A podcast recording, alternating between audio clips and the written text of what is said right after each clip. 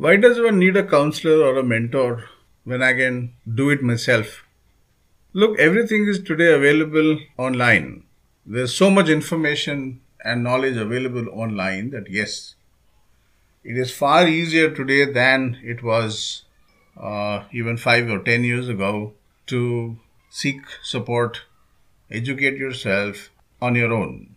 It can be done. But there are some challenges.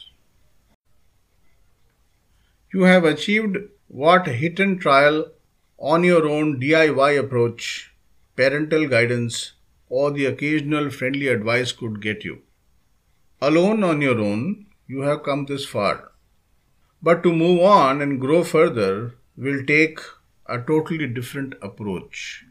Your success is based on circumstances, survival needs, other people's convenience, and whatever you could will, you know, your willpower. But all that is past. Things have changed for you already. You are now on your own. Others are done with you.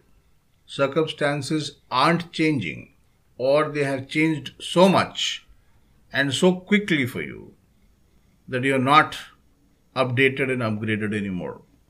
You are surrounded by conveniences of your own and your own family, peers, society, and so on. And it is convenient for them that you do not change. Nobody is thinking for you anymore. Worried maybe, but nobody has any plans for you.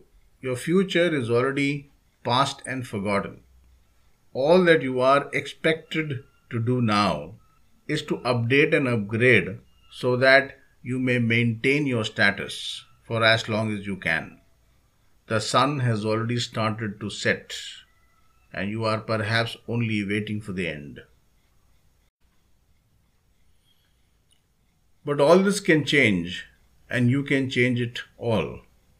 Alone it can be done, but it will be a Herculean task. Chances of failure will be very high, and the chances of giving up even higher so.